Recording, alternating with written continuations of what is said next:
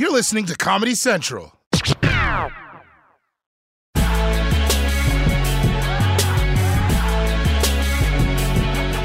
So the question remains why are so many Americans resistant to wearing a mask in public?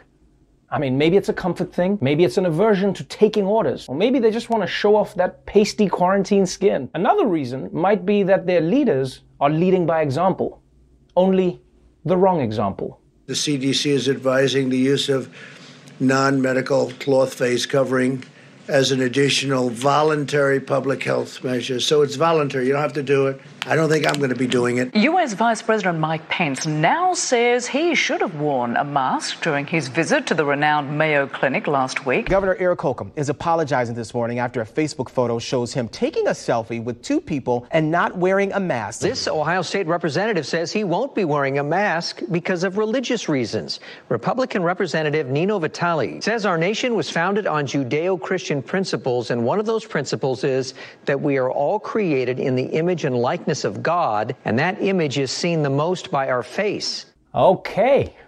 Wow. That is a bold religious stance from that lawmaker. And I don't know if going out without a mask is a way to honor God, but it's definitely a way to meet him sooner. Like, where is he even getting this from?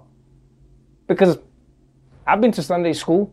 I don't remember this being in the Ten Commandments.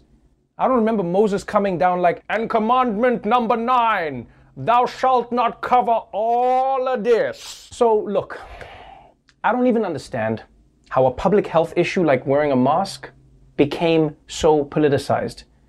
But it is weird to me. It is really weird to me that so many of these people who refuse to wear masks claim to be proud patriots who would do anything for their country. Because right now, America is at war with the coronavirus.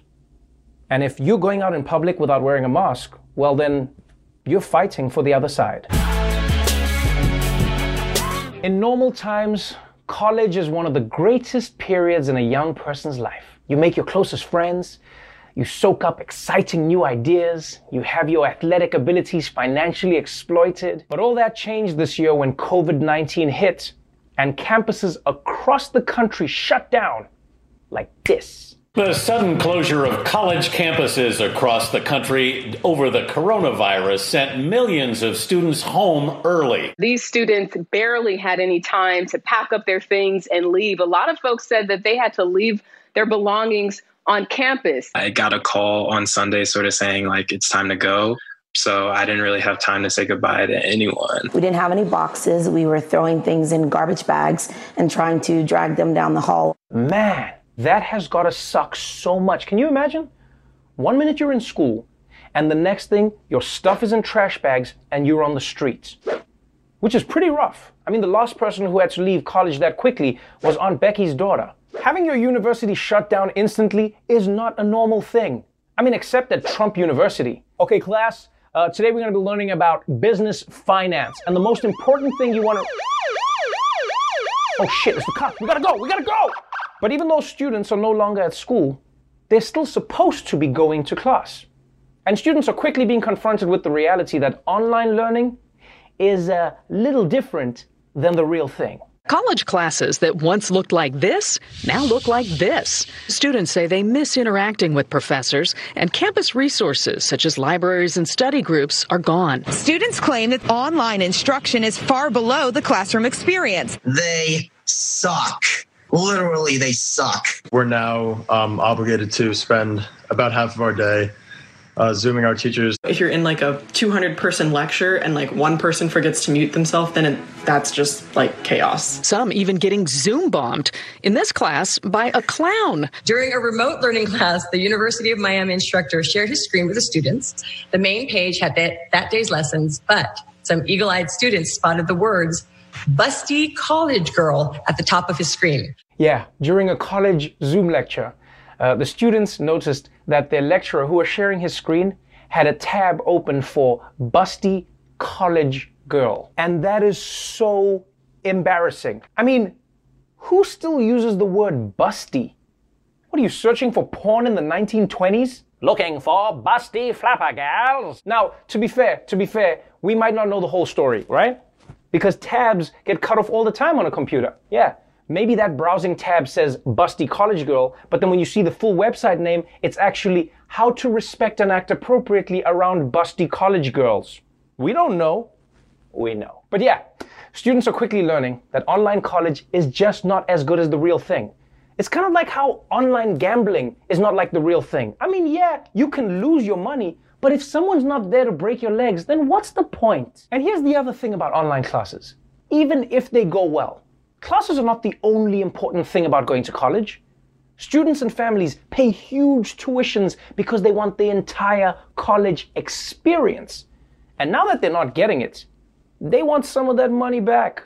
Protesters are taking aim at colleges and universities. Students picketing schools, saying they're not getting what they paid for. They've filed class action lawsuits demanding partial tuition refunds. One claims online learning is subpar in practically every aspect. We have to pay $55,000 for the same, basically the same thing you could find on a Coursera or edX for, for $50. I totally get why these college students want their money back.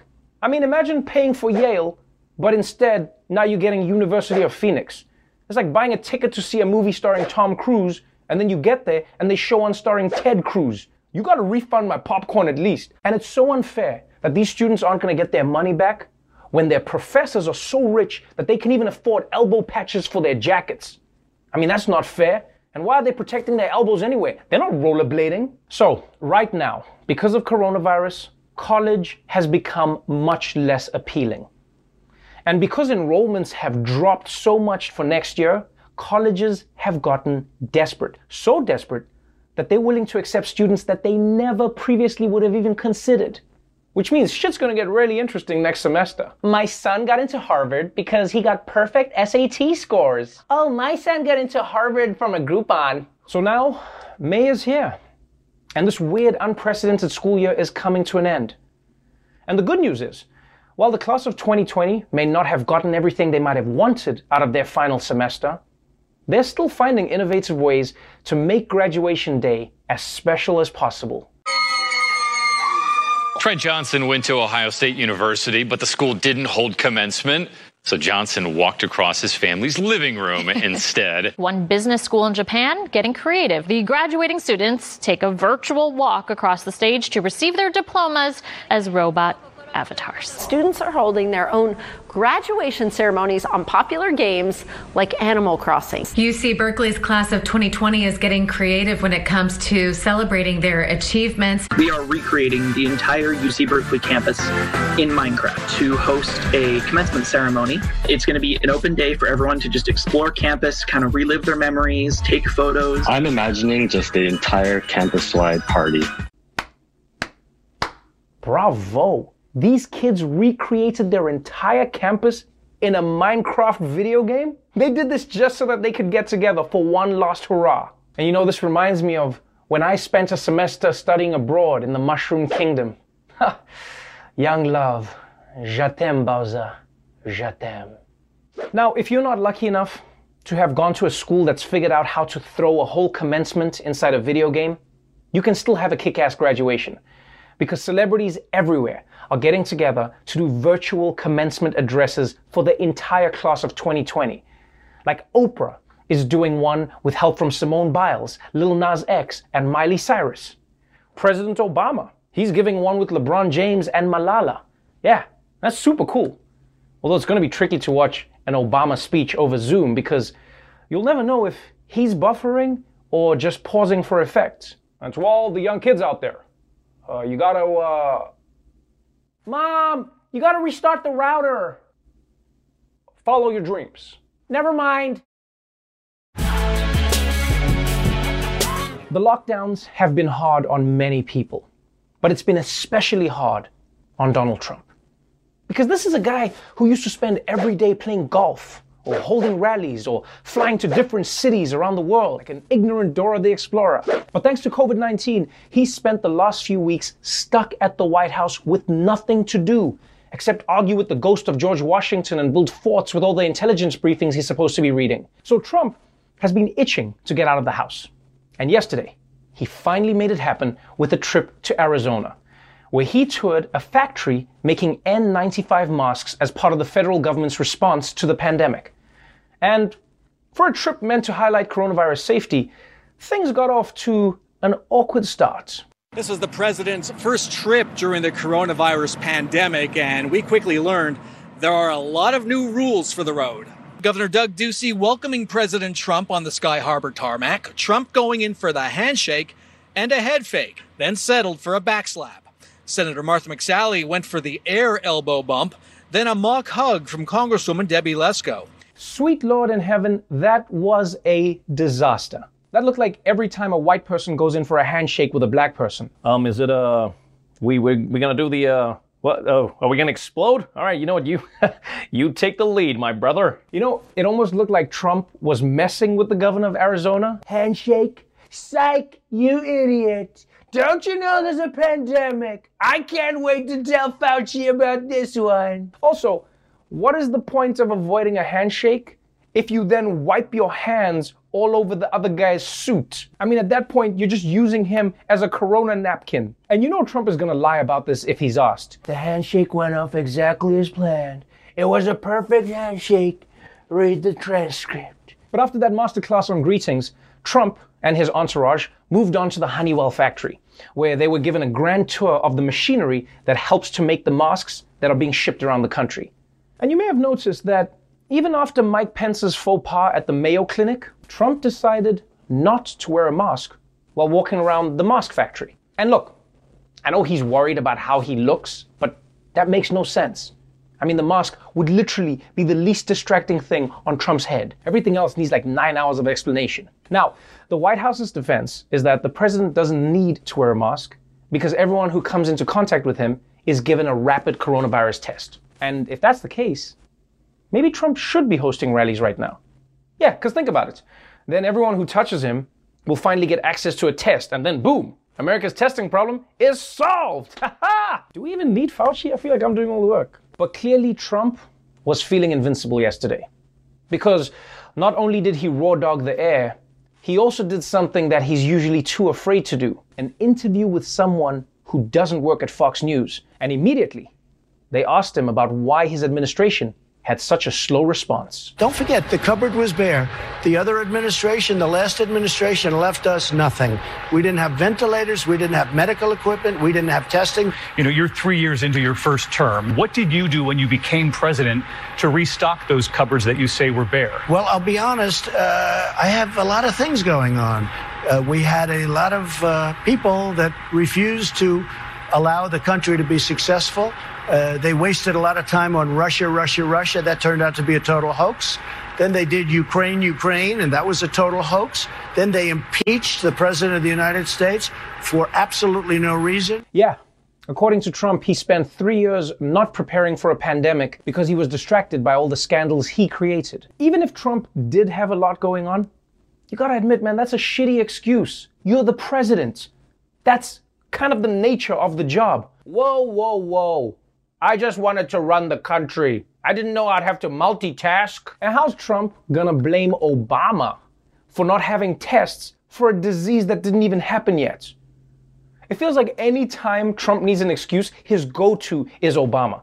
He's probably been doing this since he was a kid. Donald, why haven't you cleaned your room? Mom, it wasn't me. It was Obama. Who the hell is Obama? But more concerning than Trump's refusal to wear a mask or his weak excuses about not preparing for a pandemic was the news that even with corona cases and deaths predicted to skyrocket, Trump has decided to disband the task force in charge of fighting the pandemic. Tonight, as President Trump looks to move past the coronavirus pandemic, uh, he's acknowledging that the White House task force is winding down. The Vice President, Mike Pence, says the group may disband around Memorial Day at the end of this month. Can you just explain why is now the time to wind down that task force? Well, because we can't keep our country closed for the next five years. I'm not saying anything is perfect. And yes, will some people be affected? Yes. Will some people be affected badly? Yes. But we have to get our country open, and we have to get it open soon. That's right. For Trump, the priority right now isn't to try stop the pandemic. It's to open up the country no matter what. I mean, How can you get rid of the task force fighting the pandemic while the pandemic is still growing? That makes no sense. Can you imagine if they stopped after Fast and Furious 6? How would we know how much more furious they get? Now, there was so much backlash to disbanding this task force that this morning Trump announced that he would not be disbanding the task force. He said he would allow the task force to continue just with different people doing different things, which makes as much sense as telling your husband you're not divorcing him, you're just continuing your marriage with a different person who you don't hate. But what's clear is that between his refusal to wear a mask, his weak excuses for not preparing for the pandemic, and his attempt to kill the task force, Trump's field trip yesterday didn't get great reviews. And by the way, those were just the parts of the trip that people actually saw. Because I don't know, do you remember that footage of Trump getting a tour of the factory? Well, we got the audio of what was happening. We wiretap all his tires. And it turns out, yesterday could have gone even worse. Mr. President, do you want to start the machine that makes face masks? All you have to do is push the green button. Just the green button right there. Yeah, the green one. That's it. It's the only one. Whoa, whoa, whoa. Okay, that wasn't green. That was the red button. But that's okay. A lot of people mix up green and red. No problem. But that was the meltdown button. But that's okay. You did the best you could. Why don't you stand over there, Mr. President? Everything's gonna be okay. We're all gonna be okay. Uh, shit, shit, shit. Hey, Bill, can you disarm a countdown? We got like nine seconds, Bill. Eight, seven. That's our president. While nations like New Zealand and South Korea seem to have defeated the coronavirus, the situation in America isn't as clear. On the one hand, the number of infections in New York have been dropping steadily, which is great. But what's alarming is that the opposite has been happening in many states around the U.S. When you look across the country, it's really a mixed bag. Uh, certainly, cases are falling in the tri state region around New York City. Um, around the nation, hospitalizations and new cases continue to rise. So there's about 20 states where we see a rising number of new cases Illinois, Texas, Maryland, Indiana, Virginia, North Carolina, Tennessee have a lot of new cases on a daily basis. And so while mitigation didn't fail, I think it's fair to say that it didn't work as well as we expected. Yeah, it turns out coronavirus is a lot like a Broadway musical. It starts out big in New York, and then months later, a much worse version pops up in Peoria. And like, I don't even understand how these Midwestern states are failing at social distancing. The whole state is already social distancing, everything's spread out. You gotta get in a truck and drive 70 miles just to infect someone. I'm feeling a bit of a sneeze coming on, honey. We should head up to the Andersons' place. Make this thing count. But this just goes to show that fighting coronavirus in America was not a unified approach. And I mean, I get it. America's a big country and a country that likes to argue. It's hard to get everybody on the same page, you know? Forget coronavirus.